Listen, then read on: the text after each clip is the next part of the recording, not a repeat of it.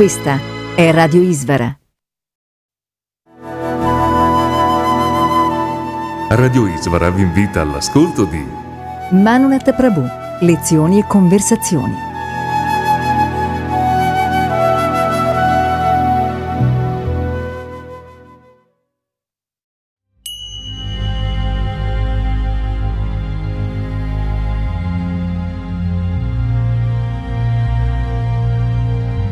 Acquistare i libri esclusivi di Manonat Prabhu vai al sito store.ishvara.org.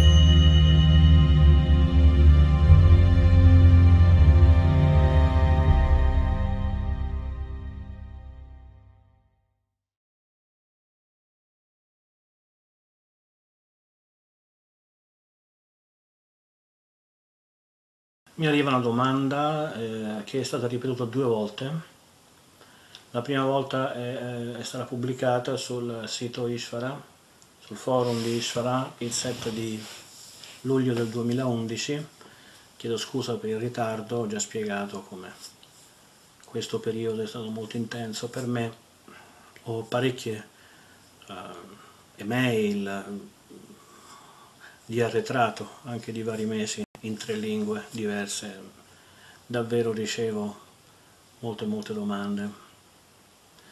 Dunque eh, questa domanda dice apro questo thread per chiedere informazioni su come un devoto di Krishna deve ricevere e trattare gli ospiti Vaishnava e anche quelli che non sono devoti di Krishna.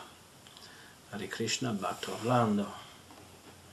Ripete oggi la stessa domanda Uh, ripropongo la mia domanda, sottolineo che vorrei cortesemente che nella risposta si specificasse la differenza su come trattare ospiti Vaishnava e come trattare ospiti che non sono devoti di Krishna.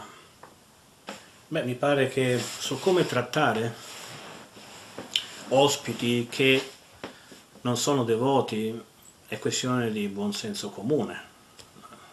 Sono sicuro che qualsiasi persona possa spiegarti come trattare un ospite che viene a casa, lo si tratta con gentilezza, no? gli si dà qualcosa da bere, lo si fa sedere. Si deve sempre essere gentili, in modo che uno si senta a casa propria. Questo è importante non soltanto per nell'ambito del mondo materiale, cioè della, della, della, della società comune in cui viviamo, ma anche nella nostra cultura qualsiasi persona che viene a, al Tempio la si tratta molto bene. Siamo contenti che questa persona sia venuta a trovarci, la trattiamo nel modo migliore, gli si dà un posto a sedere, gli si offre del prasadam, ci si siede a parlare con loro per vedere di rispondere a domande, per farli sentire a casa propria. È importante che quando una persona ci visiti deve sentirsi a proprio agio. Quando chi visita la nostra casa è un, è un devoto di Krishna, beh, dipende che, che, devoto di Krishna è, perché il, il, mondo delle etichette Vaishnava è un mondo complesso, vario. No? Nel Mahabharata è detto che quando Draupadi stava per essere insultata dai Kurava, da Dushasana e gli altri, si avvicinò a Bhishma che è uno dei dodici Mahajan, quindi una grande autorità in materia vedica, e eh, chiese lui come mai non diceva niente. Una donna in balia di un gruppo di, di villani che la stavano spogliando davanti a persone rispettabili, a re, a saggi, perché non diceva nulla. Bhismadeva in quell'occasione, seppur con un velo e probabilmente parecchio più di un velo di tristezza, disse che le strade, le vie del Dharma sono molto complesse, sono molto variegate. L'etichetta è parte del Dharma, è parte del dovere, e cioè come ci si deve comportare in varie circostanze e con varie persone. Quindi non è facile rispondere nei dettagli in questa circostanza, se l'argomento sarà interessante, allora magari eventualmente potrete, chi sarà interessato a questo argomento, potete fare domande più specifiche. Se ad esempio chi viene a trovarci a casa è un devoto, un proprio amico, insomma, della stessa età, sia fisica sia spirituale, la si tratta con amicizia, la si tratta eh, dandogli un posto a sedere, le cose normali, si fanno gli omaggi, questo è importante, fa parte della nostra cultura, rendere pranams, chinandosi in terra, toccando la fronte il pavimento mentre si recita il mantra del proprio maestro spirituale. E l'altro devoto fa lo stesso. Dopodiché due devoti in amicizia parlano di coscienza di Krishna, della propria vita, parlano del servizio devozionale, come dice la Bhagavad Gita, i devoti provano grandi piacere a stare insieme e illuminarsi l'un con l'altro, discorrendo della coscienza di Krishna, cantando il mantra. Si possono fare tante cose. Quando invece chi visita la casa è un devoto superiore, un devoto anziano, un devoto più esperto, un devoto più um, erudito o addirittura il proprio maestro spirituale, eh, si deve fare gli omaggi e si deve um, porre domande, non si deve trattare il devoto più anziano con, trattando come se fosse uguale. È importante che ci sia una forma di rispetto, questo è importante per sviluppare determinate qualità. No?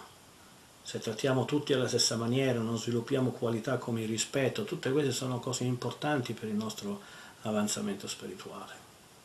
L'orgoglio, l'arroganza, la presunzione, dice ma chi è questo? Vabbè, ha vent'anni più di me, all'età di mio padre o di mio nonno, che importa, è una persona, un uomo come me, la trattiamolo alla stessa maniera. No, questo non va bene, non sviluppa, il Vaishnava non è mai arrogante, non è presuntuoso. E eh, una cosa importante quando si riceve la visita a casa di un predicatore, di uno che ha dato la sua vita per, per diffondere la coscienza di Krishna e eventualmente organizzargli un programma di predica, cioè chiamando a casa amici, parenti, no? E fare una cosa molto semplice, cantare, lasciandolo, lasciar parlare, lasciandolo parlare il devoto e, e dargli rispetti. Questo è importante. Poi tutte queste etichette variano secondo il devoto. Certamente il devoto più anziano, eh, che sia confratello è una cosa, o che sia un cugino è un'altra cosa, o che sia un confratello del maestro spirituale è un'altra cosa, se è un sannyasi è una cosa, se è un vyasa è un'altra cosa, è molto complesso, molte diramazioni. Se ci sono domande più specifiche uh, tu o altri che sono interessati a questo argomento potete farle e volentieri risponderò. Hare Krishna.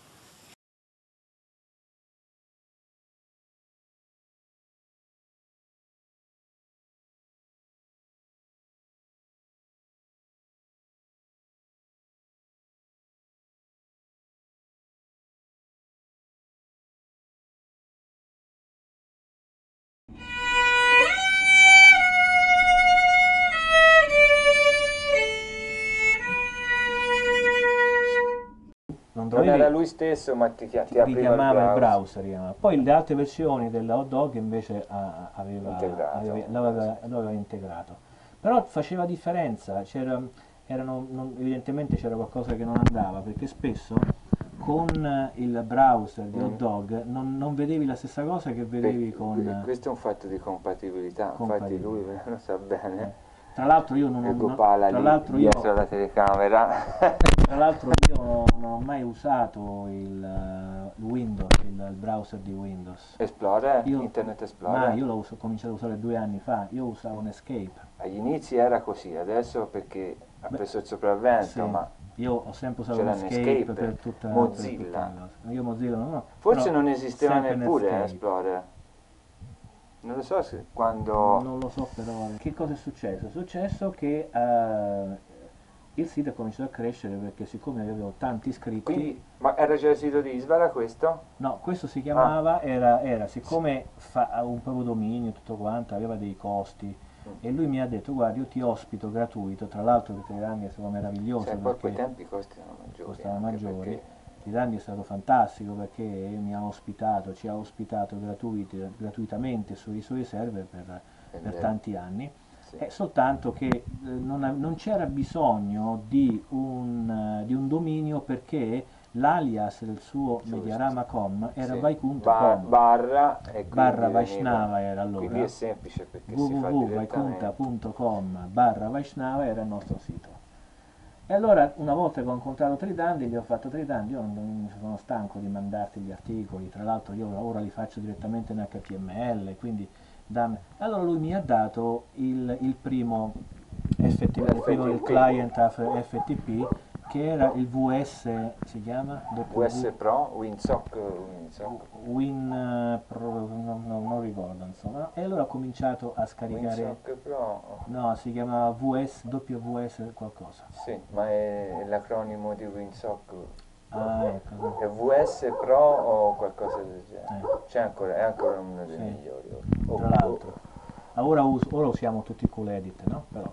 No, allora, Edit è quella, no, dici con QTFTP come si chiama? Anche quello è storico, sono due. Eh. Windsock. Esatto. Poi che cosa è successo? È successo che com abbiamo cominciato a scaricare le cose direttamente da noi, per conto nostro. Ora eh, certo. il, nostro, il mio amico, carissimo amico Toritano, non c'entrava Ogni volta via email, no, veniva inviato via email. Era, era impossibile. Dunque il sito internet allora andava benino, ricevevo delle, tra l'altro non era interattivo, quindi non, non, non, avevo neanche tanta idea di quanta gente venisse, però mi ricordo che avevo messo alcuni uh, contatori e vedevo che correvano questi contatori, quindi evidentemente la gente veniva a vedere il nostro sito. E poi cosa è successo? Poi è successo che il sito si è sviluppato parecchio, abbiamo desiderato avere un nostro nome personale. Questo credo, no? non vorrei sbagliare. Anno... Io non vorrei sbagliare, ma io credo che sia 1990. O puoi guardare sul link di visa, si, si, parla di isvara.it. Isvara.it. Questo dominio. Credo che sia, sì, credo che sia il 98. Vedere quando è stato creato il dominio. Sì, questo. E, ma poi com'è stata la storia? La storia era che la predica andava benissimo su questo sito, però appunto non c'era interattività. Perciò i risultati concreti della comunicazione era secondo me un sito che ha scopi educatori come il nostro deve avere interattività, eh, se no sì. non riesci neanche a misurare il successo che hai. Per cui ero contento, contentissimo anzi del nostro Dio, però in qualche maniera poi io mi ritirai in India e in India cominciarono i guai. Cominciarono i guai perché l'India è un posto dove non funziona assolutamente niente e quindi io dovevo, ricevevo le email quando riuscivo a riceverle, quando una scimmia non, non si mangiava il filo del telefono e ricevo le mail, dovevo poi fare il sito in HTML. Ma, e avevi già un portatile oppure dovevi andare in qualche luogo? Ah. Avevo un portatilino e in più avevo comprato un computer fisso, soltanto che siccome l'energia elettrica va via in continuazione a Brindavan, avevo messo delle batterie con uh, un, uh, un, USB, come si chiamano queste cose? UPS. Un UPS con l'OPS che però non era abbastanza potente per sopportare il, il, il monitor e quindi il monitor si spegneva, si spegneva sempre tutto, anche il, anche il driver si spegneva. Ed ero estremamente scontento insomma perché dovevo fare queste pagine, potevo riconnettermi quando ci riuscivo, l'FTP non funzionava e Tridandi poi stava facendo dei lavori, per più di due settimane non sono riuscito ad aggiornare il sito e io vedevo già mi, arrivavo, mi continuavano ad arrivare le email, potevo, insomma era una situazione in che non ero molto contento. Un bel giorno arriva un ragazzino di 16 anni indiano che si chiama Murari, viene da me e comincia a parlarmi della SP. E comincia a dirmi... Per l'interattività, eh. Comincia a dire, ma sai che tu puoi stare qua, la gente va per conto suo nel sito e pubblica per conto suo gli articoli, non c'è bisogno che tu fai tutta questa storia. E io ho cominciato a, a sentirmi attratto, sono andato addirittura a Delhi a comprare dei libri che io ho ancora a Porto Rico, dei libri sulla SP. Lo pregavo di insegnarmi, ma lui faceva l'indiano, insomma, non, non, non Sì, sì, sì, sì, sì, sì, yes, yes, eh. non, non faceva mai niente. Là ero così attratto alla predica su internet, avevo il desiderio di, di predicare, di fare una radio, di fare una televisione, che alla fine io ho preferito andare via dall'India, ho chiesto a Krishna Prabhupada cosa loro volessero da me, ho capito che volevano che io predicassi su internet e siamo venuti. A Porto Rico? A Porto Rico. A Porto Rico è successo che io ho, ho visto che non riuscivo da solo a imparare SP. Non ci riuscivo perché tanto che in quel periodo c'era anche Copale che veniva lì e ne parlavamo, lui però non lo conosce, però ne parlavamo.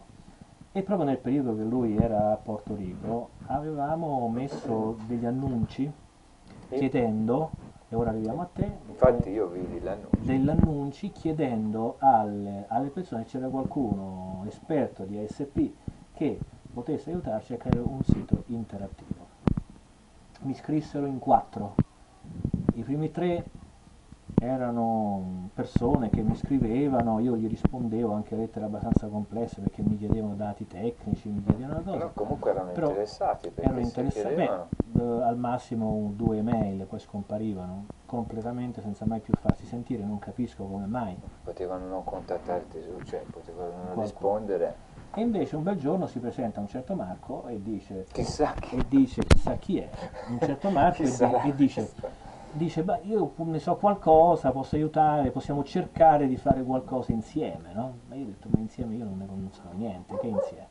E infatti in quel periodo mi arrivavano le tue email, che poi Marco sei tu, eh, e chiedevo a Gopala, dicevo, ma secondo te che ne pensi? Questo qui non è che mi dà un'altra, un'altra delusione come tutti gli altri.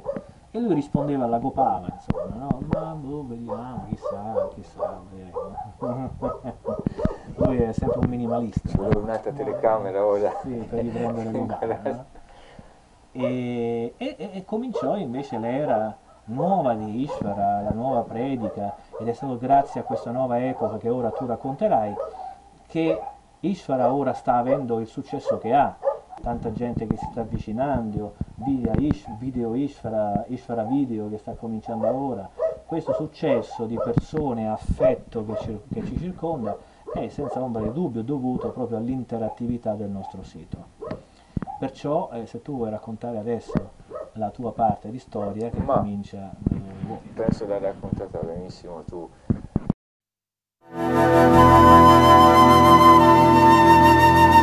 Avete ascoltato? Manunet Prabhu, lezioni e conversazioni.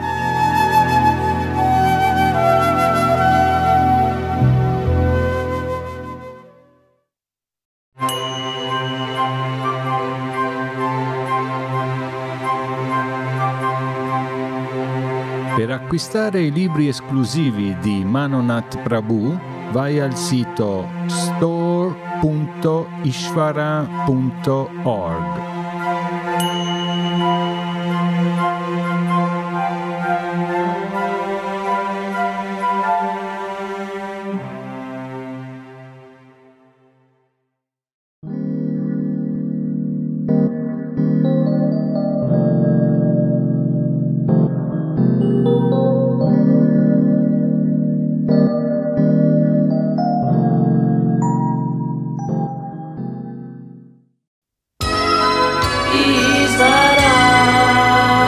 State ascoltando Radio Isvara.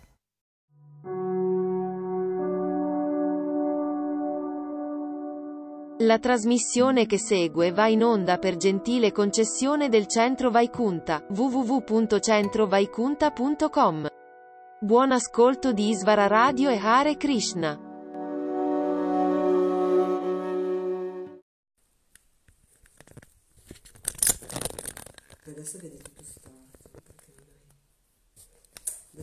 Mettilo così, sì, sì. Scusate, ma problema tecnico. Ah, non c'è nessuno. Eh vabbè. Continua.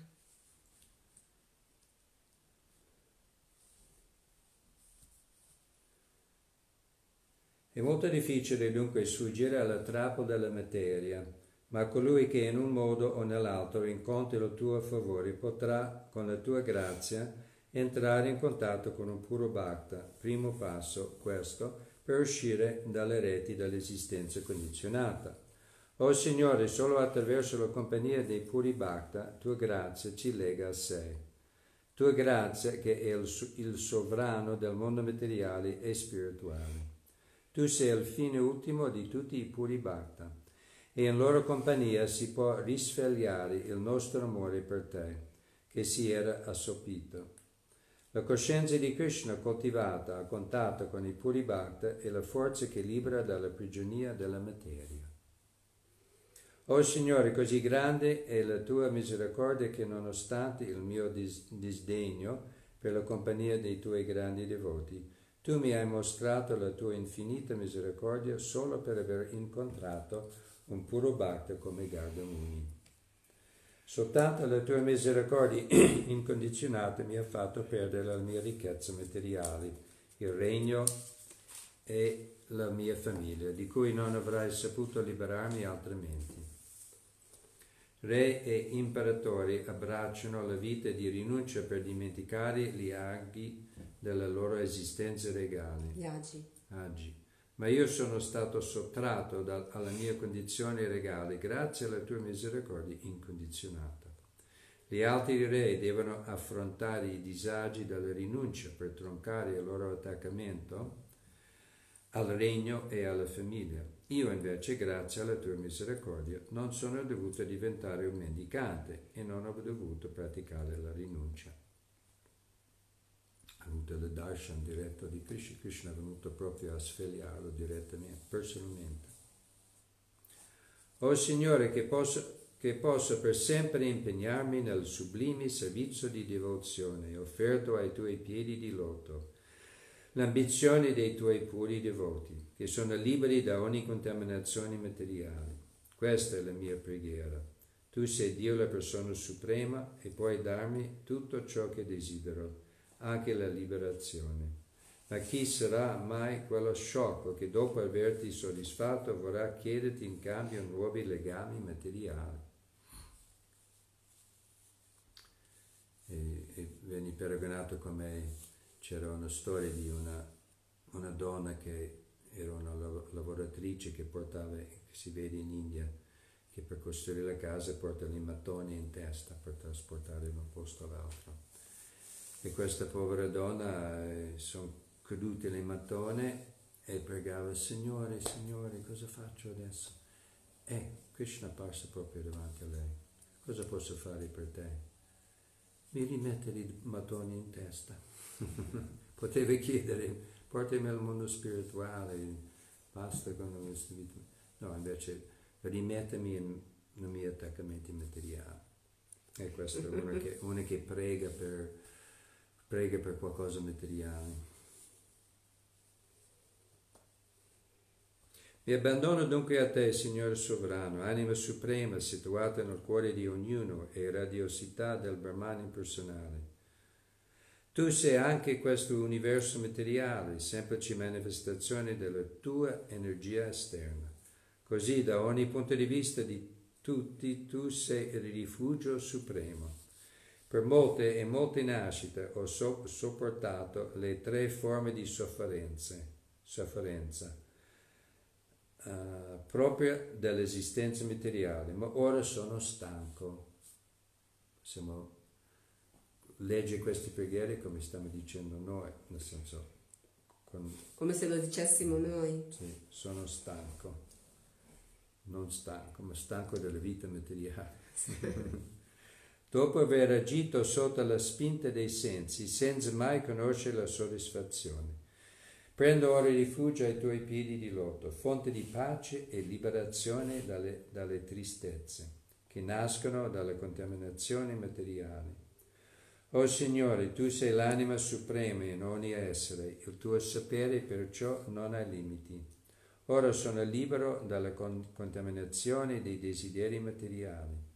Non voglio più godere di questo mondo e non desidero neppure fondermi nel tuo sfogorio spirituale o meditare sul tuo aspetto localizzato, il Paramama, perché so che semplicemente prendendo rifugio in te conoscerò la pace perfetta. Ascoltata la preghiera del re Muchukunda, Krishna rispose, Mio caro re, sono lieto di aver sentito da te queste parole e sono sorpreso ora, uh, or, sorpreso nel vedere come pur essendo stato il più potente re di questa terra, ora la tua mente sia libera da ogni contaminazione materiale. Adesso sei pronto per il servizio di devozione. Sono contento che tu non abbia chiesto alcun beneficio materiale, pur avendo la possibilità di ottenere da me qualunque favore. Questo è il sintomo che ora la tua mente è fissa in me e più nessuna imperfezione materiale la turba. Virtù, passione e ignoranza sono i tre guna chi si trova sotto l'influsso della passione e dell'ignoranza si, sfor- si sforzerà, sotto la spinta della cupidigia e di altri desideri impuri, di trovare la felicità in questo mondo, mentre chi è situato nelle virtù cerca di purificarsi attraverso varie austerità. L'essere che diventa un vero brahmana aspira a fondersi nell'esistenza del Signore ma quando non desidera nient'altro che servire i piedi di loto del Signore, raggiunge un livello superiore ancora, al di là dei tre guna. Il puro bhakta dunque trascende ogni influsso materiale. O Re, se ti ho dato la possibilità di chiedermi un beneficio a tua scelta, era per conoscere il tuo progresso nel servizio di devozione.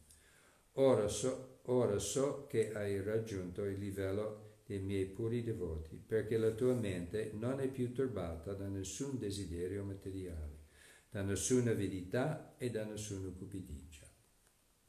Questo ricorda Krishna che sta rispondendo a Muchikunda dopo le sue bellissime preghiere, dicendo che vedo che tu sei pronto, pronto per servirmi, hai, fini, hai finito con la vita materiale. Perché Krishna sa esattamente quello che c'è nel nostro cuore, non è che possiamo dire una cosa e pensarne un'altra. Neppure gli yogi che ten, tentano di elevarsi attraverso il controllo dei sensi e meditano su di me praticando il pranayam con lo scopo di dominare i movimenti respiratori sono altrettanto liberi dalla materia, perché più volte si è visto che davanti alle tentazioni, tentazione esse ricadono sul piano materiale. Vishvamitra Muni ne è un vivido esempio. Grande yogi, egli aveva praticato a lungo il pranayama, ma quando Meneka, una cortigiana dei pianeti superiori, gli fece visita, egli perse ogni controllo di sé e concepì un, con lei una figlia, Shakuntala. Invece il puro Bhakta Haridas Thakur diede prova della più grande fermezza anche davanti alle lusinghe di alcune prostitute. O Re, continuò Sri Krishna, che tu possa pensare sempre a me. Questa è la mia speciale benedizione, così potrai attraversare liberamente questo universo materiale senza subire la contaminazione dei tre guna. Queste parole del Signore sono la conferma che una persona veramente assorta nella coscienza di Krishna è impegnata sotto la guida di un maestro spirituale nel sublime servizio d'amore al Signore, non è mai contaminato dai tre guna. Mio caro re, proseguì ancora il Signore, come Kshatriya tu hai inevitabilmente commesso l'offesa di uccidere degli animali durante la caccia o nel corso della tua politica. Perciò per ritrovare la tua purezza segui la pratica del Bhakti Yoga e tieni la mente costantemente assorta in me. Presto verrà il tempo in cui sarai per sempre libero dalle conseguenze di questi atti nefasti.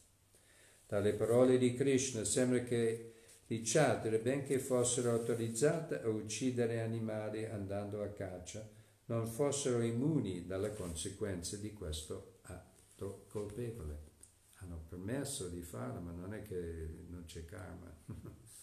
sono, ci sono i risultati di azioni, perciò è consigliato verso la fine della vita per uno Chatra che aveva commesso questi atti colpevoli di ritirarsi prendere l'ordine di rinuncia e andare via da tutti i suoi impegni materiali e dedicarsi agli ultimi anni a, completamente a puro servizio devozionale per liberarsi da ogni contaminazione materiale. Poco importa dunque il Varna a cui si appartiene. A tutti, Kshatriya, Vaishya Brahmana, è consigliato adottare il sannyas verso la fine dell'esistenza per dedicare completamente se stessi al servizio del Signore e liberarsi così da tutte le conseguenze degli atti colpevoli commessi.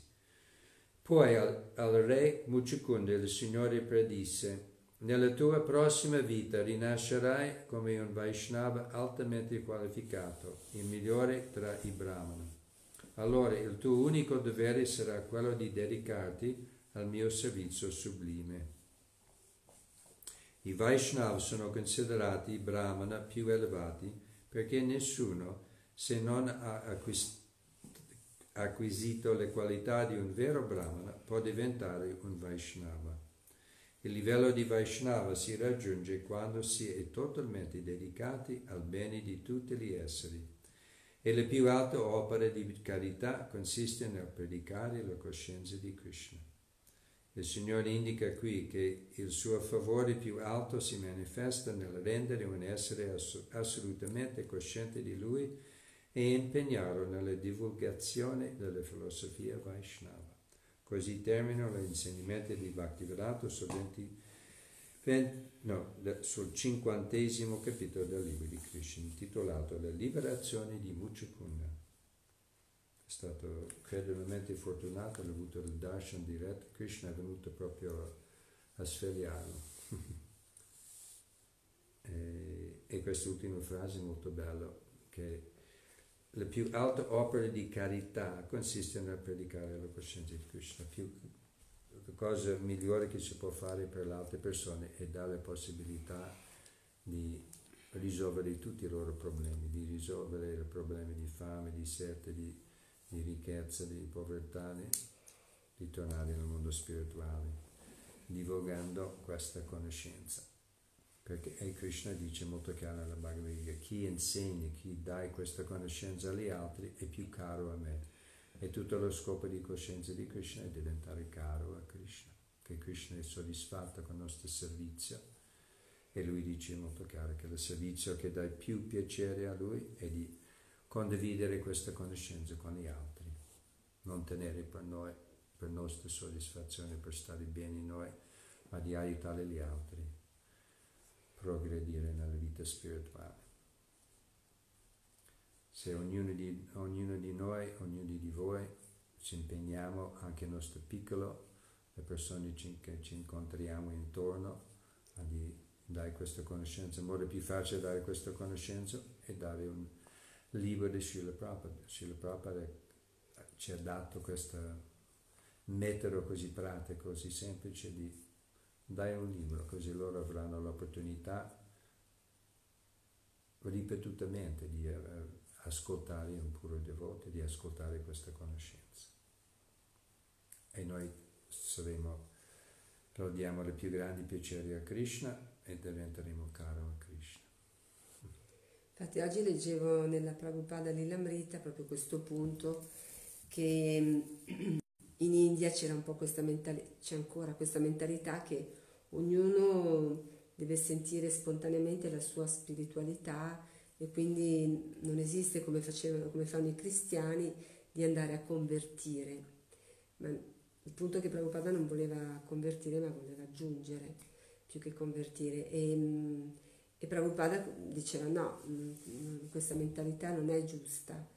Infatti chi di noi avrebbe, almeno io personalmente se non leggevo i libri di Prabhupada, Mm, perché tutti abbiamo bisogno di un maestro, avrei seguito un percorso impersonalista e non avrei potuto ehm, venire a conoscenza che Dio è una persona, che ha una forma e che può avere una relazione con Lui. Quindi ehm, questa idea di lasciare ognuno libero, di ogni individuo di trovare la sua spiritualità, ehm, è, non è valido perché sennò a quest'ora non saremo qui a parlare, a leggere le glorie di Krishna. E quindi è molto importante. Prabhupada era anziano eppure è venuto in Occidente per proprio l'amore che aveva per noi, la compassione di volerci aiutare. E, e dobbiamo ringraziare che lui aveva avuto questa visione chiara che il mondo aveva bisogno di questo messaggio e quindi era un'aggiunta a qualcosa che diciamo qualcosa che c'era già e che va risvegliato in noi. Quindi ringrazio mm. ancora Prabhupada mm-hmm. per essere venuto e non aver avuto questa mentalità, ok, ognuno trova il suo, perché non sarebbe stata la stessa cosa. Cioè se noi siamo condizionati come possiamo capire cosa scegliere? Come un bambino di due anni dire bisogna lasciarlo libero fare le sue scelte. Come fa un bambino così piccolo a poter fare le sue scelte?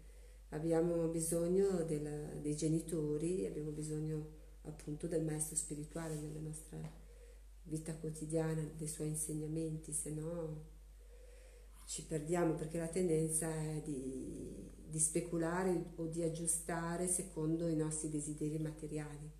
Mentre Prabhupada nei suoi libri parla molto molto chiaramente di, della verità, te la dice proprio così com'è, pari pari, diretto. Abbiamo senza... sentito stasera riguardo al corpo materiale, esatto. cosa, cosa doveva finire. A volte potrebbe sembrare un po' duro, ma in realtà non è duro, quello è amore. Amore perché ci vuole proprio risvegliare, ci vuole dare proprio la, la verità così com'è, dovere far conoscere agli altri le cose più belle. Eh, legge ad alta voce. E, oh, Mai dice è un dovere far conoscere agli altri le cose più preziose che sia. Se uno ha una medicina le deve distribuire agli altri. Già, è proprio naturale. Sì, se è una medicina per guarire è chiaro che tenersela per sé non va bene. Sì, adesso volevamo dedicare Namaste a, a, Moreno, che è il papà di Ilaria. Ilaria è la figlia di Devi Radika, che purtroppo è stato portato all'ospedale d'urgenza per una polmonite Covid. E quindi adesso è in terapia intensiva e sicuramente se preghiamo intensamente e ci concentriamo, anche se non lo conosciamo, beh, noi l'abbiamo visto una volta che era venuto al centro Vaikunta, comunque raggiungere la sua anima e cercare di dargli tranquillità e, e, sperare che possa superare questo momento così difficile per lui e per tanti come lui purtroppo. Quindi la prudenza è importante in questo periodo.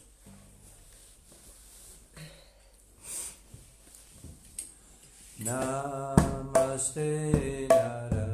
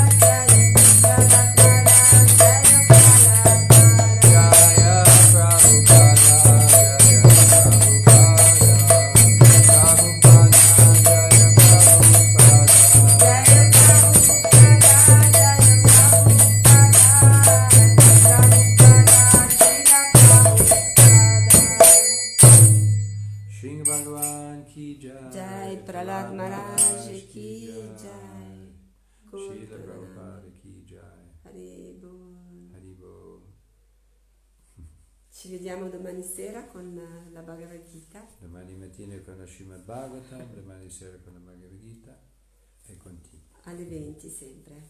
Hari Hari.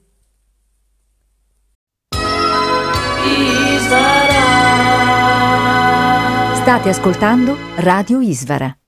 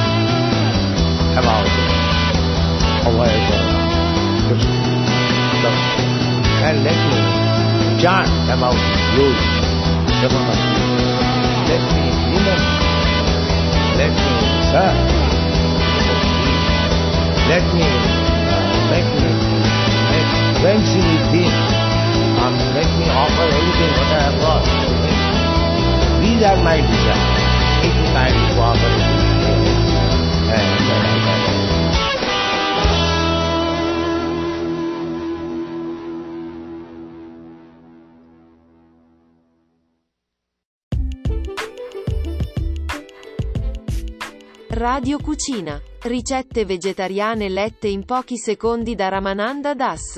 Buon ascolto e Hare Krishna da Radio Isvara gmail.com.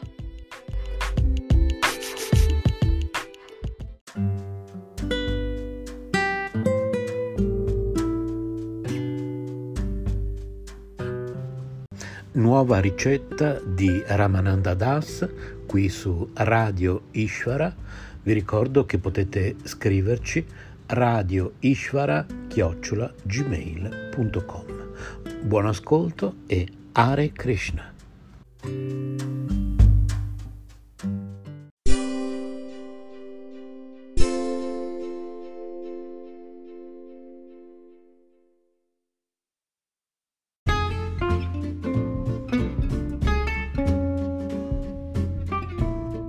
Oggi vediamo come preparare il garam masala. Questa miscela è utile soprattutto nei mesi invernali o quando l'organismo è raffreddato. Altrimenti potete aggiungerla a piatti molto rinfrescanti, contenenti yogurt, patate, frutta fresca, eccetera, per temperarne l'effetto. Corrente per un barattolo, un cucchiaio di cannella in polvere, un cucchiaino di chiodi di garofano in polvere, due cucchiaini di pepe nero in polvere, un cucchiaio di semi di cumino tostati e macinati, un cucchiaino di noce moscata in polvere, due cucchiaini di semi di cardamomo schiacciati o macinati. Mescolate le spezie ben asciutte e conservatele in un barattolo pulito e asciutto, al fresco e al riparo dalla luce. वन्देऽहं श्रीगुरु श्रीयुता पदकमलं श्रीगुरु वैष्णवांश्च श्रीरूपं साग्रजातं सहगना रघुनाथान्वितं तं सजीवम् साद्वैतम् सावधूतम् परिजनसहितम् कृष्णचैतन्यदेवम्। श्रीराधा कृष्णपादां सहगना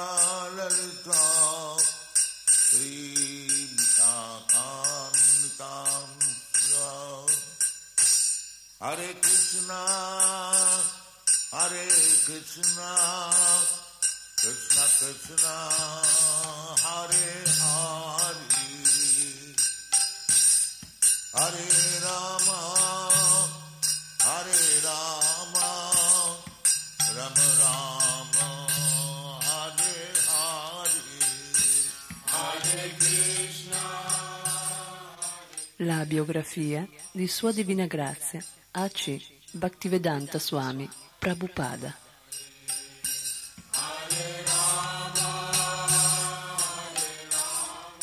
Fondatore Acharya della Associazione Internazionale per la Coscienza di Krishna,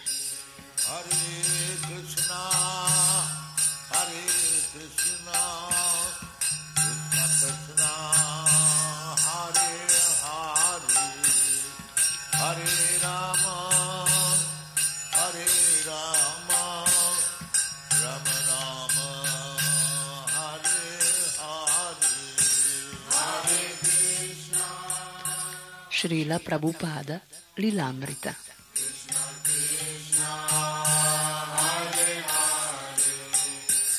Di Sadvarupa Dasa Goswami.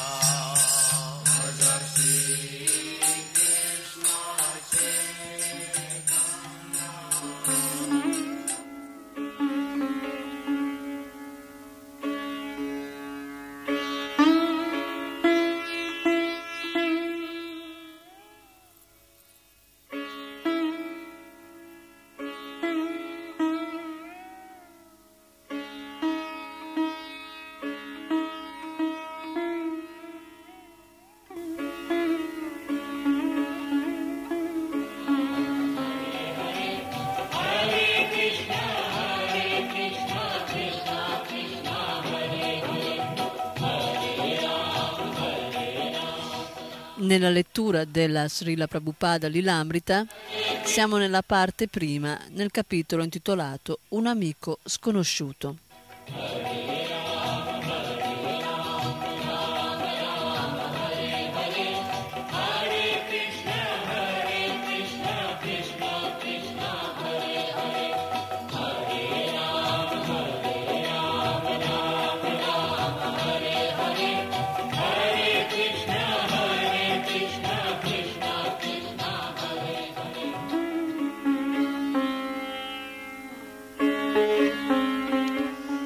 Srila Prabhupada stava inviando diverse lettere e teneva corrispondenza con molte persone.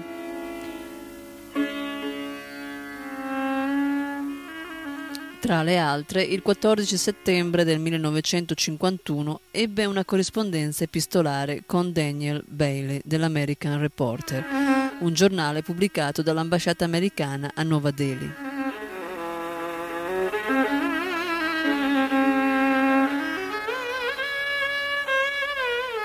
Abai precisò che la filosofia della comprensione della verità assoluta, come i saggi dell'India avevano realizzato, era più elevata del tentativo di combinare l'Oriente e l'Occidente.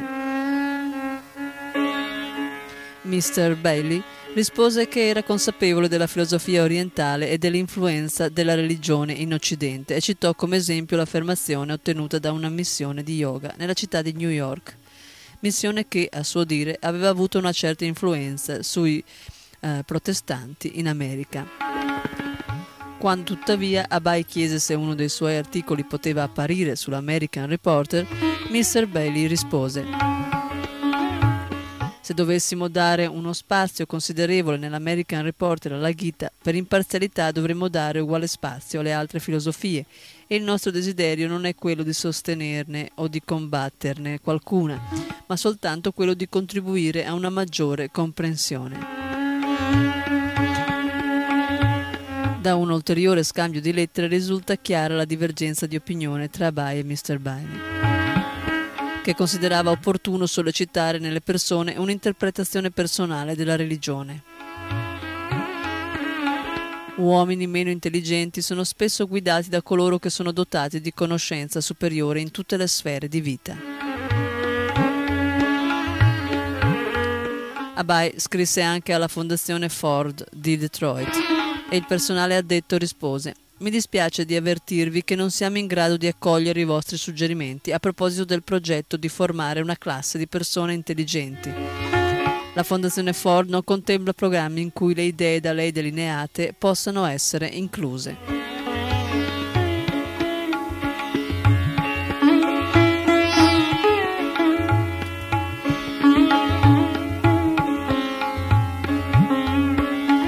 Benché la maggior parte delle sue idee venisse respinta, occasionalmente egli riceveva parole di apprezzamento.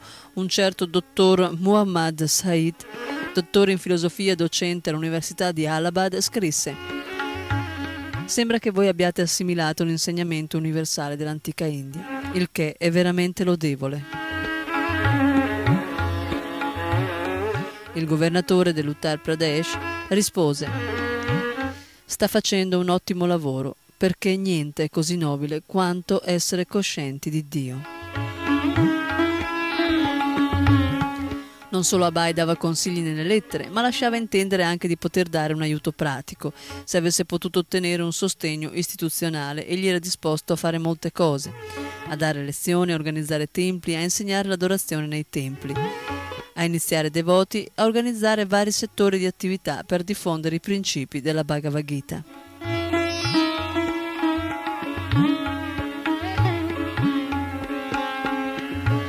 Generalmente egli non esprimeva chiaramente come le cose avrebbero dovuto essere portate a termine, ma metteva in evidenza i difetti filosofici dei metodi correnti e la superiorità che derivava dal fatto di operare in conformità della letteratura vedica.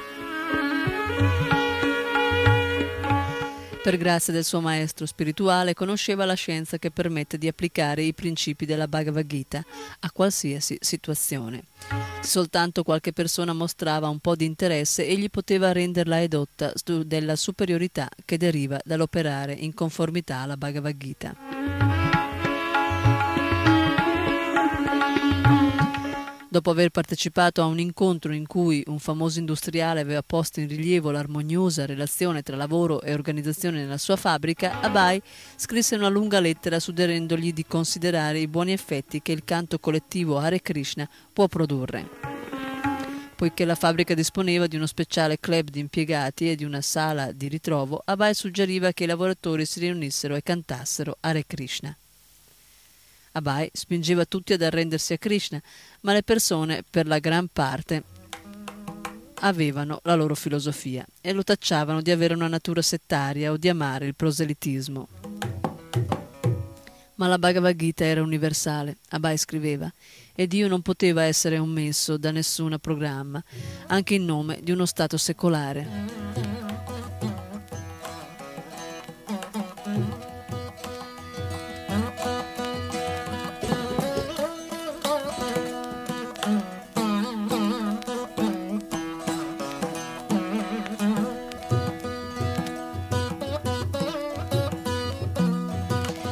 Krishna, in quanto padre degli esseri viventi, aveva la giurisdizione su tutti i programmi, su tutte le organizzazioni e i governi. Soprattutto gli indiani avrebbero dovuto apprezzare la portata della Bhagavad Gita. Benché esistesse sempre un piano d'azione dietro ai suoi suggerimenti, Abai valutava l'interesse della persona con cui era in corrispondenza. L'interesse non era molto sentito e lui veniva smorzato nel suo entusiasmo, ma non si scoraggiava mai prevedeva sempre di trovare un simpatizzante. Conservava le copie delle sue lettere e le risposte, una parola di apprezzamento o una leggera manifestazione di interesse da parte di un corrispondente erano sufficienti a determinare da parte di Abai un'altra risposta densa di pensiero.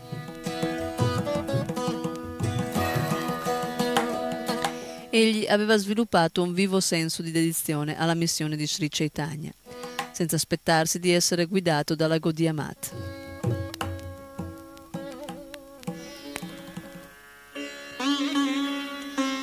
Accarezzava l'idea che i suoi confratelli si sarebbero presto uniti nella predica, ma non aveva impiegato alcuna energia nei mata, perché far ciò avrebbe significato trovarsi coinvolto in una delle fazioni. Restando libero dalla mischia che divideva all'interno la Gaudiya Mat, Abai continuava da solo la sua campagna di corrispondenza epistolare introducendosi come predicatore della Bhagavad Gita e come redattore della rivista Back to Godhead.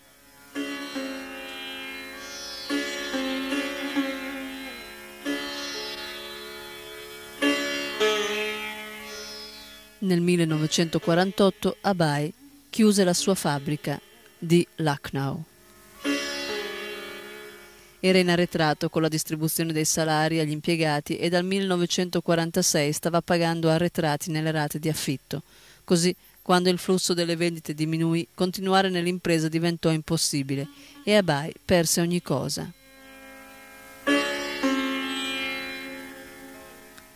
Srila Prabhupada racconta Avevo impiantato un grosso laboratorio a Lucknow. Quelli erano i giorni aurei. I miei affari fiorivano come non mai. Tutti nel settore chimico lo sapevano. Tuttavia, da quel momento ogni cosa gradualmente decrebbe.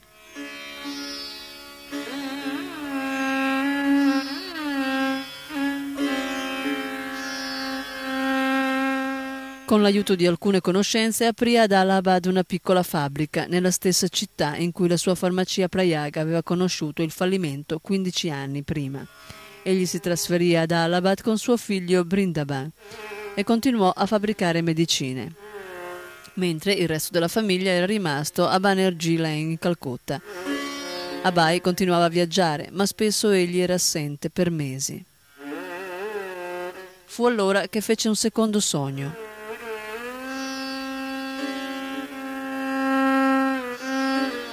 Srila Bhaktisiddhanta Sarasvati apparve di fronte a lui.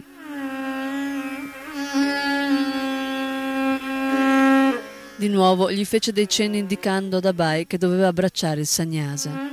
Di nuovo Abai mise da parte il sogno. Era un capofamiglia con molte responsabilità. Accettare il sannyasa significava abbandonare tutto. Egli doveva guadagnare. Ora aveva cinque figli. Perché il mio Guru Maharaj mi chiede di prendere il sannyasa? Egli pensava che per il momento non era possibile. Gli affari di Halabad erano infruttuosi. Al presente la situazione dei miei affari non è affatto buona, scrisse al suo servitore Goranga, che gli aveva chiesto di riunirsi a lui. Quando le condizioni miglioreranno, e se tu sarai libero a quel tempo, io ti chiamerò. Egli aveva lavorato con impegno, ma i risultati erano stati magri. Come per ogni altra cosa, Abai considerò le circostanze del momento con gli occhi delle scritture e non poté fare a meno di pensare al verso dello Srimad Bhagavatam.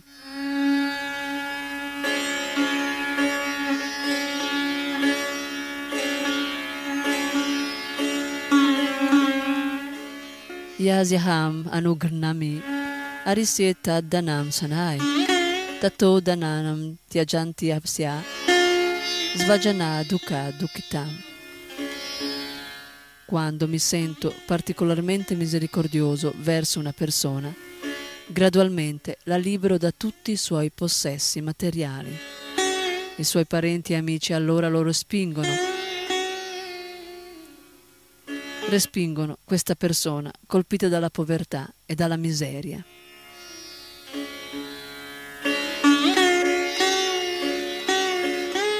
Egli aveva udito Srila Bhaktisiddhanta Sarasvati citare il verso e ora pensava molto spesso al suo significato. Considerò che le circostanze in cui si trovava erano controllate da Krishna e Krishna lo stava costringendo in una posizione disperata per essere libero di predicare la coscienza di Krishna.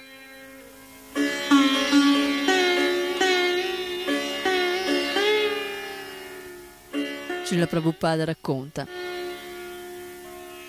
In un modo o nell'altro la mia intenzione di predicare il messaggio di Sri Chaitanya Mahaprabhu cresceva, ma in un certo senso diminuiva. Non che non mi sentissi incline, ma Krishna mi forzava. Devi abbandonare tutto. La storia è nota, come tutto decrebbe, decrebbe, decrebbe.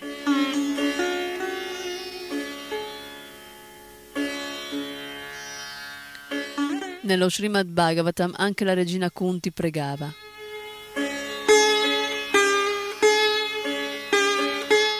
Mio caro Krishna, tua grazia può essere avvicinato molto facilmente, ma solo da coloro che hanno esaurito ogni desiderio materiale.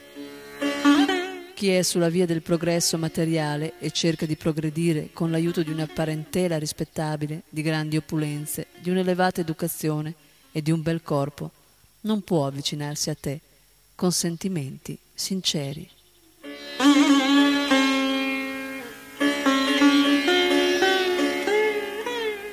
Così Srila Prabhupada dice, in pratica nel 1950 mi ritirai. Non mi ritirai del tutto, ma ebbi pochi contatti con gli affari, in qualunque modo andassero. In seguito essi si ridussero praticamente a zero. Qualunque cosa fosse andava bene. Fa quel che vuoi. Indipendentemente da lui, la moglie decise di trasferirsi con i suoi figli a casa del padre, al numero 72 di via Mahatma Gandhi. Si era convinta che i suoi mezzi di sostentamento stavano diventando precari.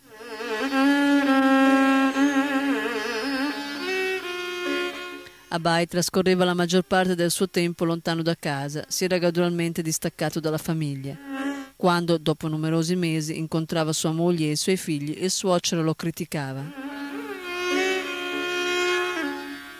Sei sempre fuori, stai sempre adorando Dio, non ti interessi della mia famiglia.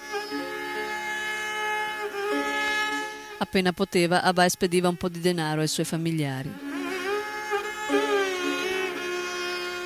Mr. Sudhir Kumar Dutta, nipote di Abai, racconta. Talvolta osservavo che egli stava pensando a tante cose, la famiglia, i suoi scritti, al fatto di incrementare gli affari. Che fare? Che fare? Pensava seriamente di ricavare più denaro dai suoi affari, ma ciò significava che avrebbe dovuto dedicare più tempo ad essi. I suoi scritti non li abbandonava mai, scriveva sempre di più e talvolta la gente lo insultava. Ti stai interessando di religione, eh? Pensi solo a Dio? Allora chi manterrà la tua famiglia? Cosa pensi di fare della tua famiglia? Talvolta egli rispondeva.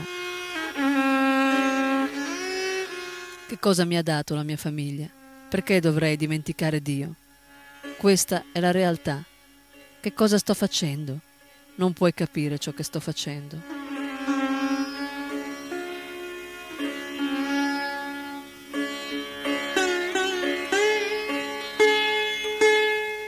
Durante una sua visita a Calcutta, Abai restò a casa del suocero dove aveva, dove aveva una sua stanza. Durante il pranzo, mentre sua moglie lo serviva, Abai notò che tutte le vivande erano state acquistate al mercato. Che cosa accade? egli chiese. La cuoca è malata oggi, rispose Radharani. Abai pensò. È meglio che non viviamo qui a casa di tuo padre, altrimenti lei si rovinerà sempre di più.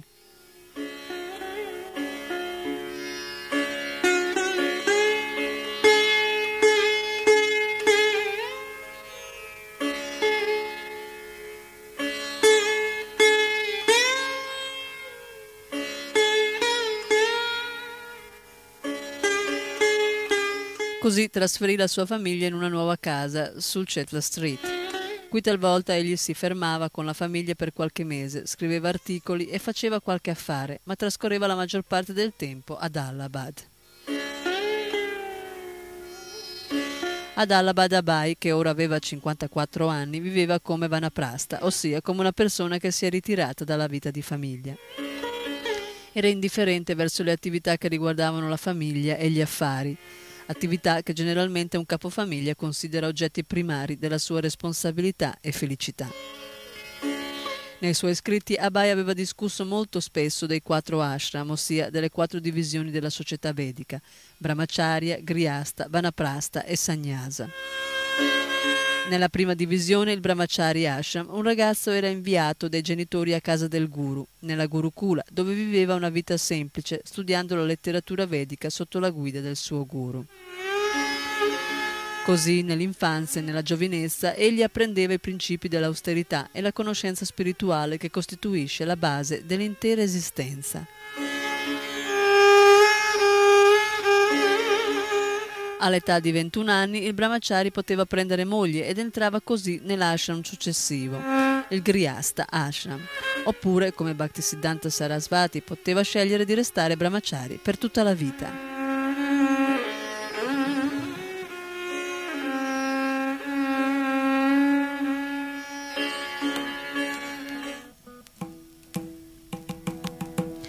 Sua adolescenza Abai era rimasto celibe e aveva assimilato i principi della devozione per Krishna da suo padre e da sua madre. Benché egli vivesse a casa, la sua educazione equivaleva a quella del brahmachari. Con il matrimonio, all'età di 21 anni, egli era entrato nel Grihasta Ashram al momento giusto. L'esempio di Gaur Mohan aveva mostrato ad Abai come restare un devoto di Krishna, anche vivendo in famiglia in quanto Vaishnava Abai e sua moglie avevano evitato gli eccessi di una vita di famiglia ispirata al materialismo. Si presupponeva che a 50 anni un uomo si ritirasse dalle attività materiali, stadio questo che è definito vanaprasta. Nel Vanaprasta Ashram entrambi, marito e moglie, concordemente si astengono da ulteriori rapporti sessuali possono continuare a vivere insieme, ma il significato di quest'unione è la spiritualità. Come Vanaprastra possono visitare insieme i luoghi santi dell'India, preparandosi per l'inevitabile partenza dal mondo materiale. Così gli ashram vedici, dopo aver concesso di portare a compimento la vita materiale, rendono idonei a concludere il ciclo ripetuto di nascite e morti e permettono di raggiungere l'eternità del mondo spirituale. Osservando il suo corpo, un uomo di 50 anni dovrebbe essere in grado di capire che sta invecchiando, che la morte inevitabile sta per arrivare e dovrebbe avere il buon senso di prepararsi all'evento.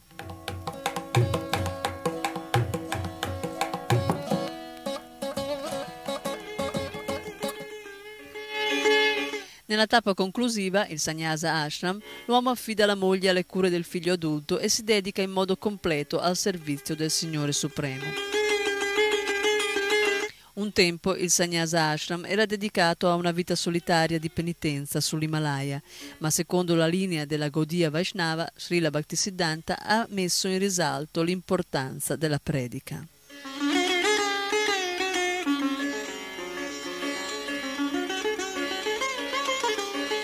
Benché Abai non avesse formalmente definito il suo status nell'ambito dei quattro ashram, apparentemente viveva più come un vanaprasta che come griasta.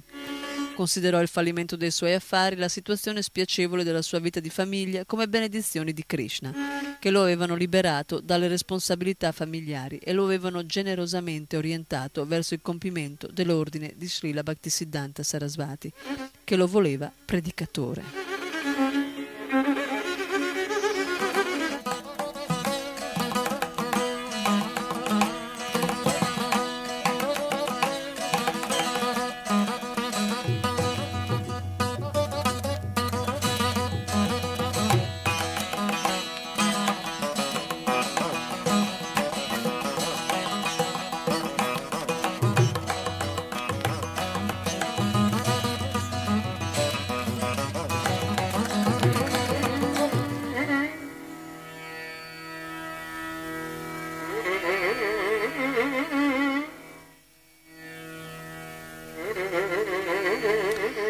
Allahabad, Abai fece in modo di salvare il denaro sufficiente per dare nuova vita alla stampa del Back to Godet e nel febbraio del 1952 dal suo ufficio editoriale e abitazione al 57B di Canning Road, la prima edizione dopo otto anni vide la luce.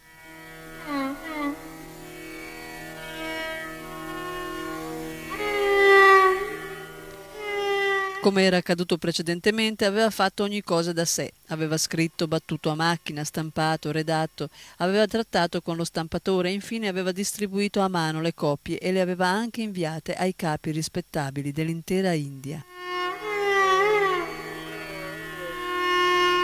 Questa, egli sentiva, era la vera motivazione per vivere ad Allahabad o in qualsiasi altro posto. Questo era il miglior uso del denaro, lo scopo della vita umana impegnarsi completamente nella glorificazione del Signore Supremo. Il resto era temporaneo e ben presto sarebbe andato perduto.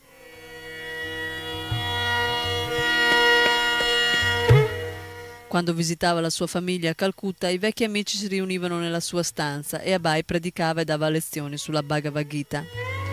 Abai invitava sua moglie e i suoi figli a prendere parte alle discussioni, ma essi, risolutamente, rimanevano nelle stanze superiori, spesso bevendo il tè, in un atteggiamento di sfida verso la sua predica. Abai li sopportava, restava ancora in loro compagnia, ma si sentiva incline a predicare, ed essi non stavano rendendo attraente questa sua disposizione a esercitare la predica nell'ambito della famiglia. Se doveva essere vita di famiglia per Abai, allora sua moglie e i suoi figli avrebbero dovuto riconoscere di essere felici del fatto che egli stava diventando un predicatore veramente esperto. Avrebbero dovuto capire che l'interesse della vita consiste nel servire la missione del proprio maestro spirituale. Non potevano limitarsi a ignorare la sua trasformazione, non avrebbero dovuto insistere affermando che lui era un uomo comune, Abai cercò in ogni modo di trascinare sua moglie nella speranza che a poco a poco lei lo seguisse nella sua vita di predica. Ma la moglie non mostrò mai il benché minimo interesse per la predica del marito.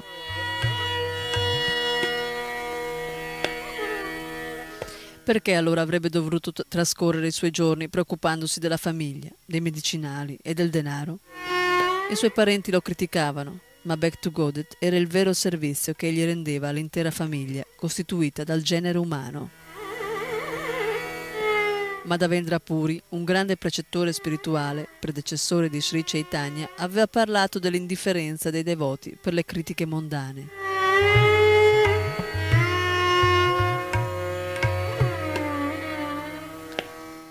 O esseri celesti e antenati, vi prego di scusarmi sono incapace di presentarvi altre offerte per il vostro piacere.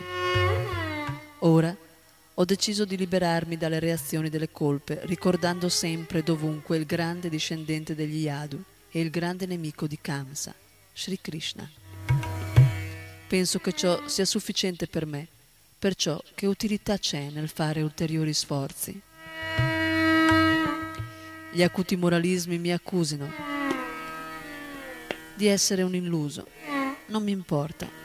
Gli esperti di attività vediche mi diffamino dicendo che mi sono lasciato sviare. I miei parenti e amici dedicano, dicano pure che sono frustrato. I miei fratelli mi chiamino sciocco. I ricchi adoritori del denaro mi considerino pazzo e i colti filosofi sostengano che sono un presuntuoso. Eppure la mia mente non si sposterà neppure di un millimetro dalla determinazione di servire i piedi di loto di Govinda perché io ne sia incapace.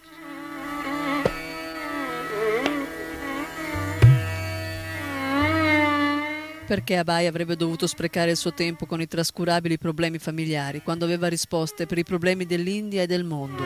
Come conoscitore della Bhagavad Gita, egli sentiva che il suo obbligo primario era quello di offrire soluzioni alle complicate crisi della guerra, della fame, dell'immoralità, del crimine, tutti sintomi dell'assenza di Dio. E se il fatto di dedicarsi a quest'opera significava che altre minori responsabilità ne soffrissero, allora non vi era perdita.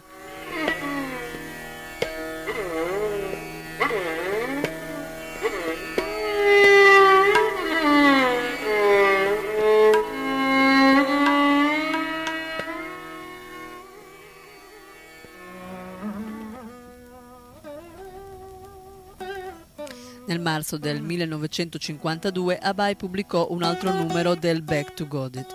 Era dedicato in gran parte a un articolo biografico che Abai aveva scritto su Srila Bhaktisiddhanta Sarasvati e sul padre di Bhaktisiddhanta, Srila Bhaktivinoda Thakura. Egli, Bhattivinoda Thakura, protestava con veemenza contro i principi di quegli pseudo-trascendentalisti che allora erano accettati in nome di Sri Chaitanya. Egli aveva iniziato un movimento di riforma con contributi letterari mentre era ancora impegnato come alto funzionario del governo. Durante la sua vita di famiglia, pur svolgendo servizio come magistrato, egli aveva scritto libri di vario genere, in bengali, in inglese, in sanscrito e in altre lingue al fine di presentare un quadro corrispondente alla realtà delle pure attività devozionali da offrire a Sri Chaitanya. Fin dalla sua prima infanzia, Srila Bhaktisiddhanta Sarasvati Goswami Maharaj ricevette ispirazione circa il movimento inaugurato da Srila Bhaktivinoda Thakura. Aveva lavorato come segretario privato di Srila Bhaktivinoda Thakura e in questo modo Bhaktivinoda Thakura concesse a lui, Srila Sarasvati Thakura, il potere trascendentale di procuratore per sposare la causa di Sri Chaitanya. Così, dopo la scomparsa di Srila Bhaktivinoda Thakur, Srila Sarasvati Thakur prese le redini del movimento di riforma.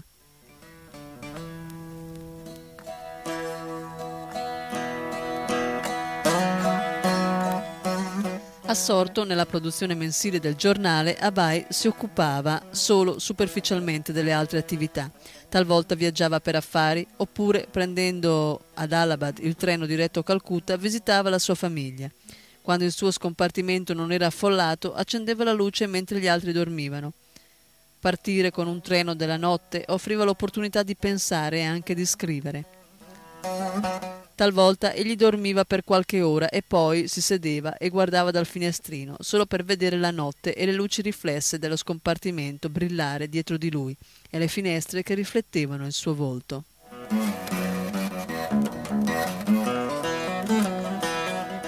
A metà strada, nel corso del suo viaggio di 12 ore, il cielo si schiariva trasformandosi da grigio in blu chiaro e le prime nubi bianche apparivano nel cielo.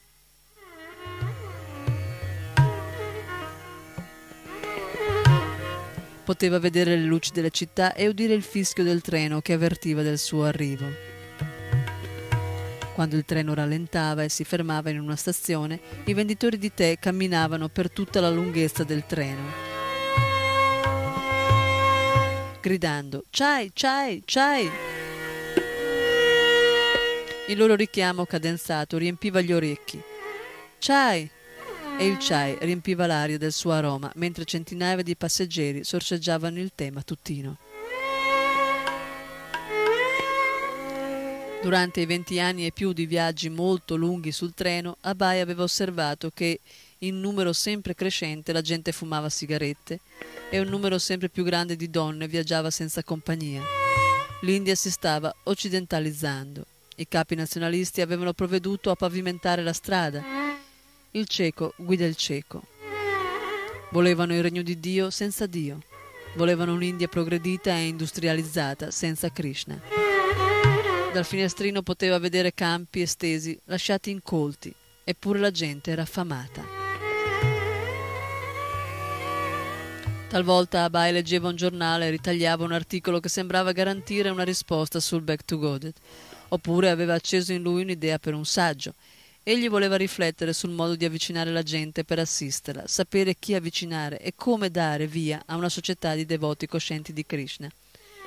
Non solo la popolazione dell'India, ma tutti nel mondo potevano aderire alla coscienza di Krishna. Il Chaitanya Bhagavata aveva predetto che il nome di Sri Chaitanya un giorno sarebbe stato noto in ogni città e in ogni villaggio. Era stato desiderio di Srila Bhaktisiddhanta che ciò accadesse Egli aveva inviato predicatori in Inghilterra, ma questi avevano ottenuto soltanto una visita di protocollo alla famiglia reale. Avevano fatto la coda, si erano inchinati dinanzi alla corona e poi erano tornati in India senza aver effettuato alcuna trasformazione tra gli uomini dell'Occidente. Abai pensava di inviare all'estero Back to Godet. I suoi agenti, Ticker, Teachers, Spint and Company, avevano contatti in America e in Europa In tutto il mondo la gente era in grado di leggere in inglese e alcuni sicuramente avrebbero apprezzato le idee della Bhagavad Gita e dello Srimad Bhagavatam. Questo era ciò che Srila Bhaktisiddhanta voleva. La coscienza di Krishna non era destinata soltanto all'India, era il dono più grande dell'India ed era per tutti.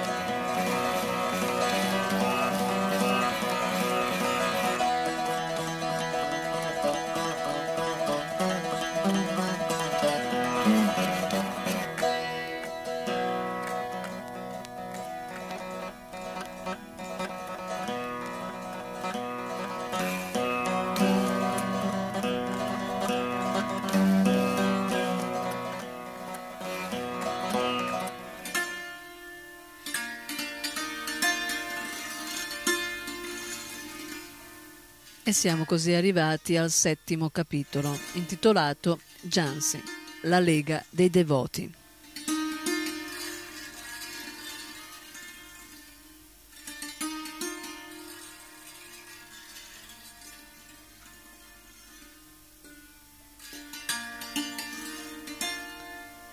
Si cercano candidati di ogni nazionalità desiderosi di qualificarsi come veri brahmini, allo scopo di predicare gli insegnamenti della Bhagavad Gita a tutti i fini pratici da un capo all'altro del mondo.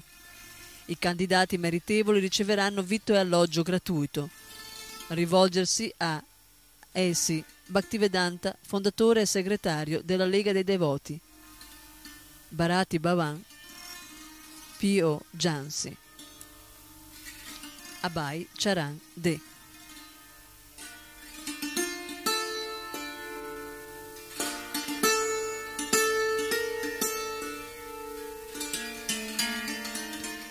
Era un altro viaggio di 12 ore con dozzine di fermate. Il treno, avanzando con frastuono, si scuoteva e il suo alterno dondolio rendeva difficile lo scrivere. All'interno dello squallido scompartimento i passeggeri si guardavano l'un l'altro con compiacenza e la fuliggine e la polvere entravano dai finestrini aperti mentre il treno proseguiva la sua corsa. Fuori, passati i monotoni argini di grosse pietre, il luminoso violetto di fiori e corolla splendeva sugli alti steli nei bassi fossati del binario. Bufali e buoi pascolavano a distanza e talvolta tiravano un aratro. Davanti a un contadino solitario. Abai stava andando a Jansi, non per lavoro ma per predicare. Un mese prima, nell'ottobre del 1952, durante una visita di affari a Jansi, Mr. Dubby, un cliente proprietario dell'ospedale di quella città, aveva invitato Abai a tenere una conferenza. Al Gita Mandir. Molte persone a Jansi apprezzavano i discorsi di carattere religioso e umanitario, sia che provenissero da Vaishnava, sia da teosofi, da Mayavadi, da politici o da qualsiasi altra categoria di persone.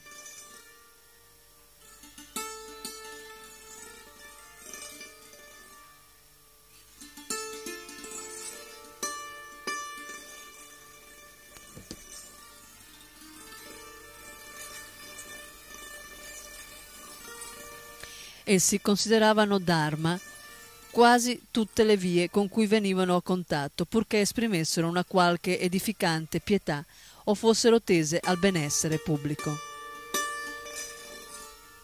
Mr. Daby aveva letto con interesse alcuni numeri del Back to Godet e per questa ragione aveva chiesto ad Abai di parlare. Abai ne aveva un gran desiderio e aveva riscontrato un vivo interesse nell'uditorio di oltre un centinaio di persone, tra cui molti giovani studenti e laureati della locale università ayurvedica.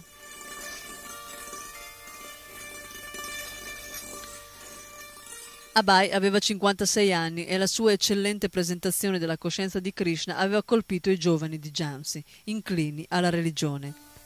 Prabhakar Mishra, un giovane di 25 anni, direttore dell'Università di Sanscrito Vedanta e ufficiale sanitario dell'Università Ayurvedica di Jamsi, notò che Abai era molto energico nel suo desiderio di diffondere la coscienza di Krishna.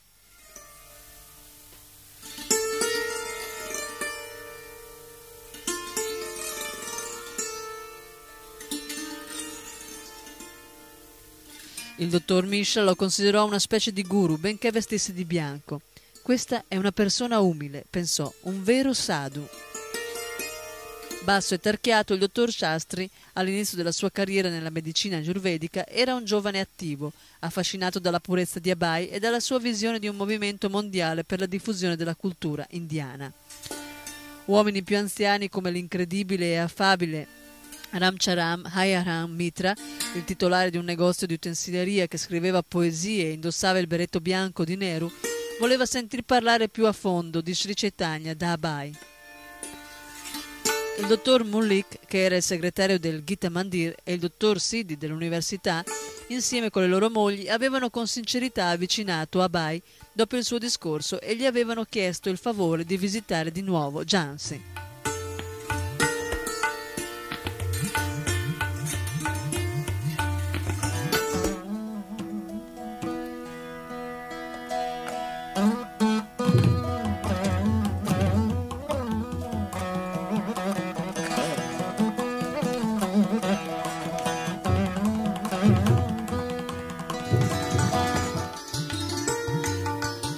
Abai si era recato da loro non come venditore di medicinali o come uomo che si interessava della famiglia, ma come un semplice devoto di Sri Chaitanya Mahaprabhu, benché le specifiche applicazioni della coscienza di Krishna lasciate da Srila Bhaktisiddhanta fossero nuove per gli ascoltatori, tali insegnamenti avevano suscitato interesse in loro. E quando più Abai li aveva resi noti e aveva parlato della sua ambizione di diffondere il messaggio di Krishna, tanto più gli ascoltatori lo avevano incoraggiato. Alcuni di loro gli suggerirono di svolgere la sua missione a Jansi e promisero di aiutarlo. Il dottor Shastri aveva anche invitato Abai a vivere con lui. Voleva far conoscere Abai ai cittadini importanti e organizzare lezioni nei vari luoghi di ritrovo di quella città.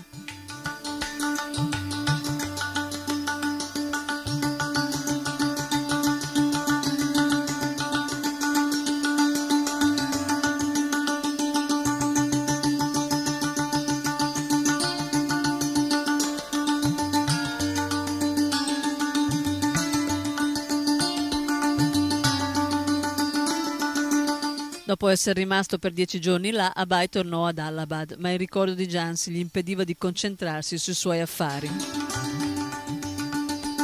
Qualcosa di più importante occupava la sua mente, la necessità di un'associazione di devoti che propagassero gli insegnamenti e la pratica della coscienza di Krishna nel mondo. Con la Gaudiya Mat, ridotta a brandelli dai permanenti scismi, i confratelli amministravano i loro asham privati in locali separati ed erano apparentemente refrattari a ogni riconciliazione. In qualche modo si doveva agire. Se l'opprimente atmosfera di ateismo doveva essere corretta, secondo le previsioni di Srila Bhaktisiddhanta Sarasvati, doveva emergere una lega di predicatori che svolgessero attività a livello internazionale.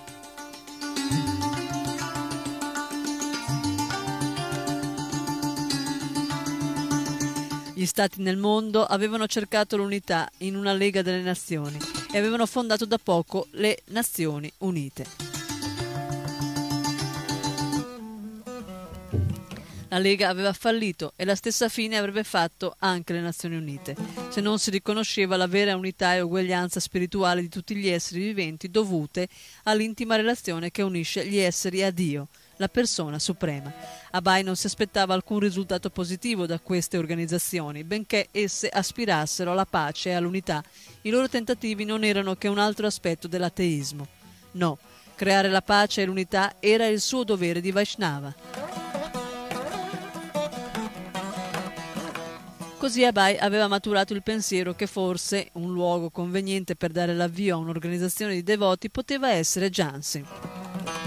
Non era una grande città, ma almeno là egli aveva trovato persone interessate. Gli studenti avrebbero ascoltato e aderito, aggiungendo che avrebbe offerto il loro aiuto.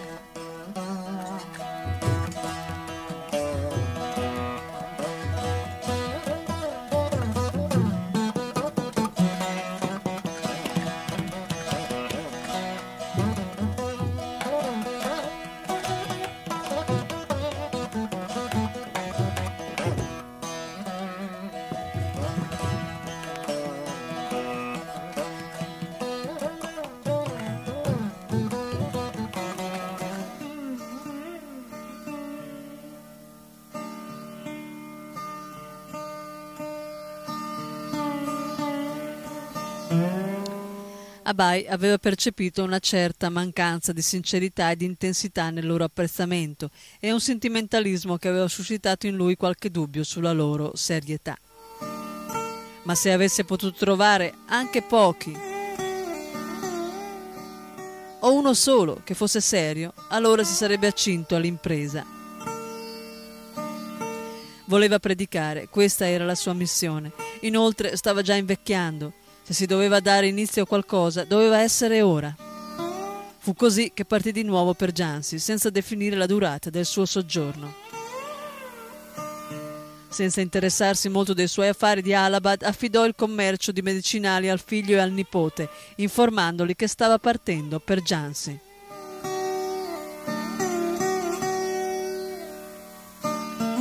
Mentre il treno entrava nella stazione, Abai vide il dottor Shastri che con energica energia gli faceva gesti di saluto. Viaggiarono insieme su un tanga fino al dispensario del dottor Shastri. Mentre il loquace e affabile dottore gli comunicava che vi sarebbero state buone opportunità di predica e interviste.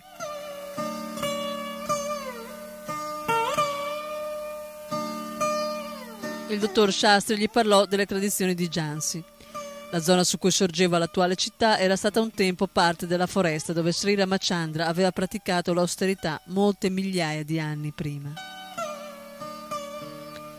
I Pandava erano vissuti là durante il loro esilio e fin da allora molti grandi saggi avevano avuto in quella zona i loro eremitaggi.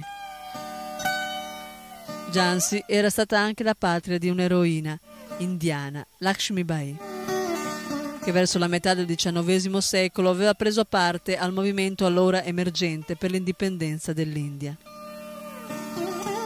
Statue e pitture di Lakshmi Bai a cavallo che reggeva una spada con la mano alzata erano esposte in tutta la città. Nel 1952, tuttavia, Jamsi era una povera, affollata città dalle vie sporche ed era dotata di scarsissime attrattive tecnologiche.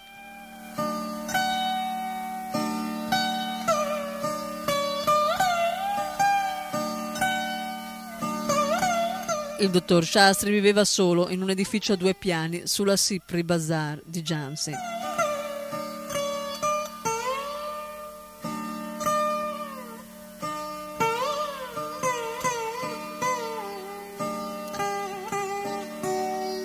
Al primo piano vi era la sua clinica e al secondo la sua unica stanza di residenza che egli si era offerto di dividere con Abai. Il giovane ma influente medico era la persona adatta per presentare a Bai ai cittadini ricettivi di Jansi. Espansivo ed energico, il dottore si muoveva liberamente tra la gente della sua città.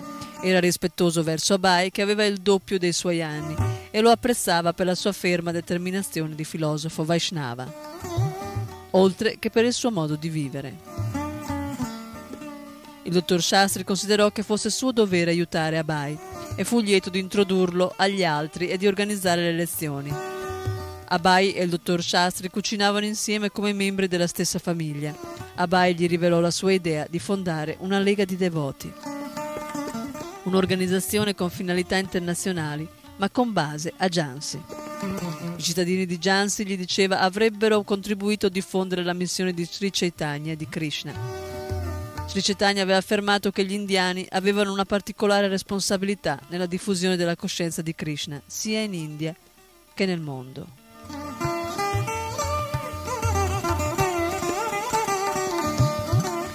Il dottor Shastri racconta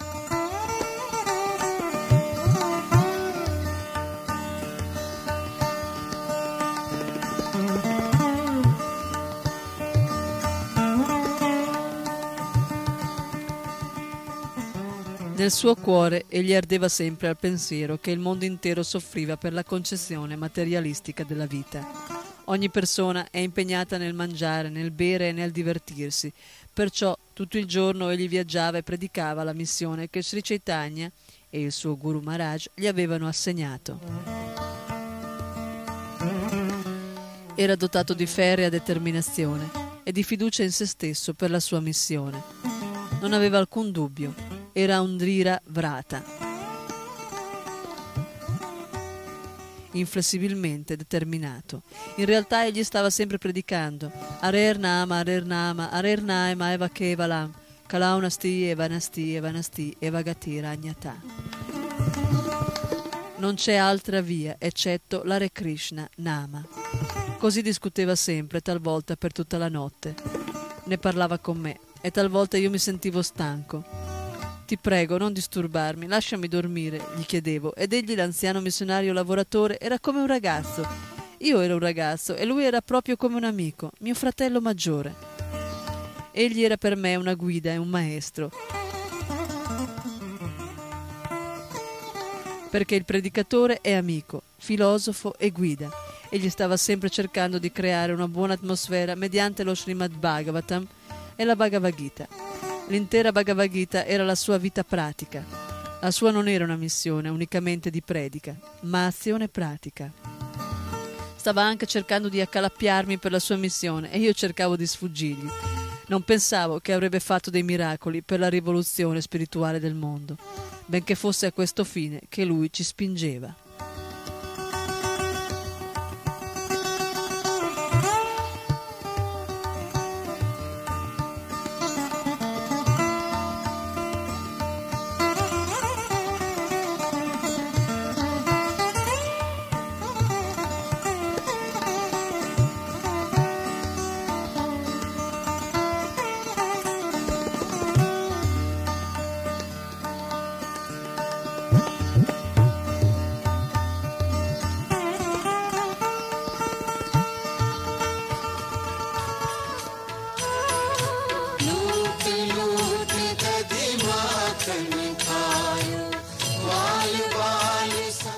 Mentre il dottor Shastri si dedicava alla sua clinica, Abai si sedeva e parlava con i pazienti del dottore.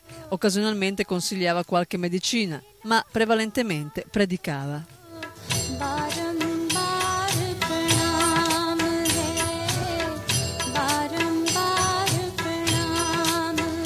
Per il momento era contento di vivere e di predicare a Jansi. Questa era la vita. Le persone erano ricettive.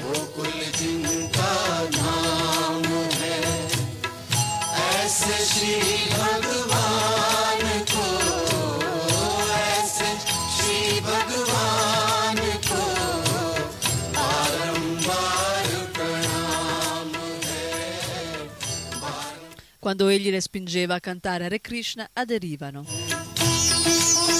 Il suo desiderio e la sua determinazione di abbandonare ogni altra cosa per predicare giorno e notte, dipendendo da Krishna per i risultati, stavano aumentando. Egli cominciò regolarmente a dare lezioni e a fare kirtan, partecipando a vari programmi nella città, talvolta più di un programma in un solo giorno. Di domenica dava una conferenza al Sadhana Mandir, un altro giorno della settimana al Gita Mandir, un altro alla Società Teosofica e teneva regolarmente conferenze in case private. Mr. Ram Mitra, il negoziante poeta, manteneva un tempio di Shiva situato nei pressi della, nei pressi della sua abitazione e Abai cominciò a tenere lezioni a Kirtan là. Talvolta Mr. Mitra parlava della Bhagavad Gita in hindi al Sadhana Mandir e Abai assisteva. Talvolta Abai andava a far visita a Mr. Mitra nel suo negozio di utensili. Il negozio era situato in un affollato bazar di Jansi e si apriva sulla via che ferveva di attività. Abai si sedeva come un cliente ordinario tra mucchi di secchi di acciaio inossidabile, tra piatti, ciotole e lota, e parlava della Chaitanya Charitamrita come con Mr. Mitra e i suoi amici. Oppure talvolta ascoltava parlare Mr. Mitra del libro di poesie da lui pubblicato e della sua fama letteraria.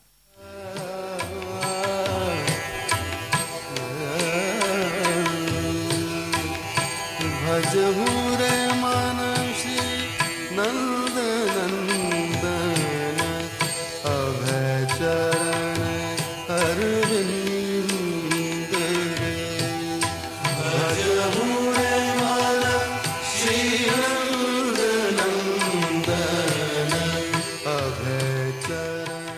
anche per oggi siamo giunti al termine del nostro tempo dedicato alla lettura della Srila Prabhupada Lilabrita, parte prima, il capitolo intitolato Jansi, la Lega dei Devoti. Janam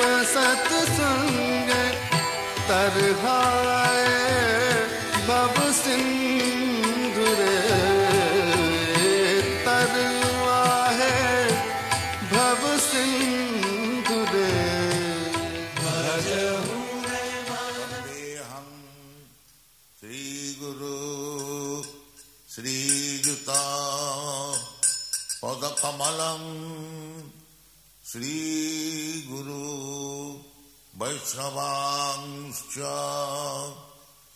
श्रीरूपम् राग्रजातं रावणा रघुनाथान्वितम् तं सजीवम् साद्वैतम् सावधूतम् परिजन सहित कृष्ण चैतन्य देव श्री राधा कृष्ण पादा सगन ललिता Shri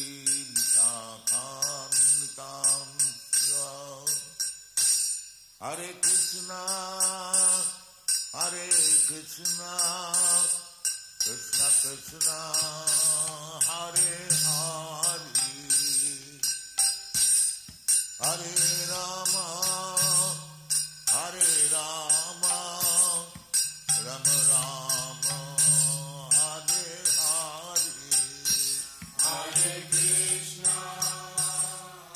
La biografia di Sua Divina Grazia A.C. Bhaktivedanta Swami Prabhupada.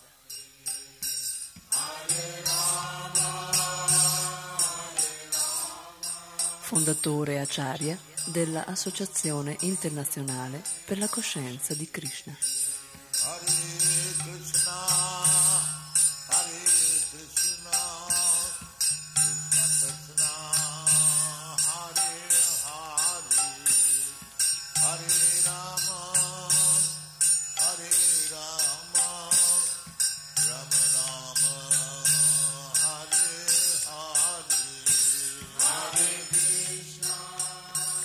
Srila Prabhupada Lilamrita.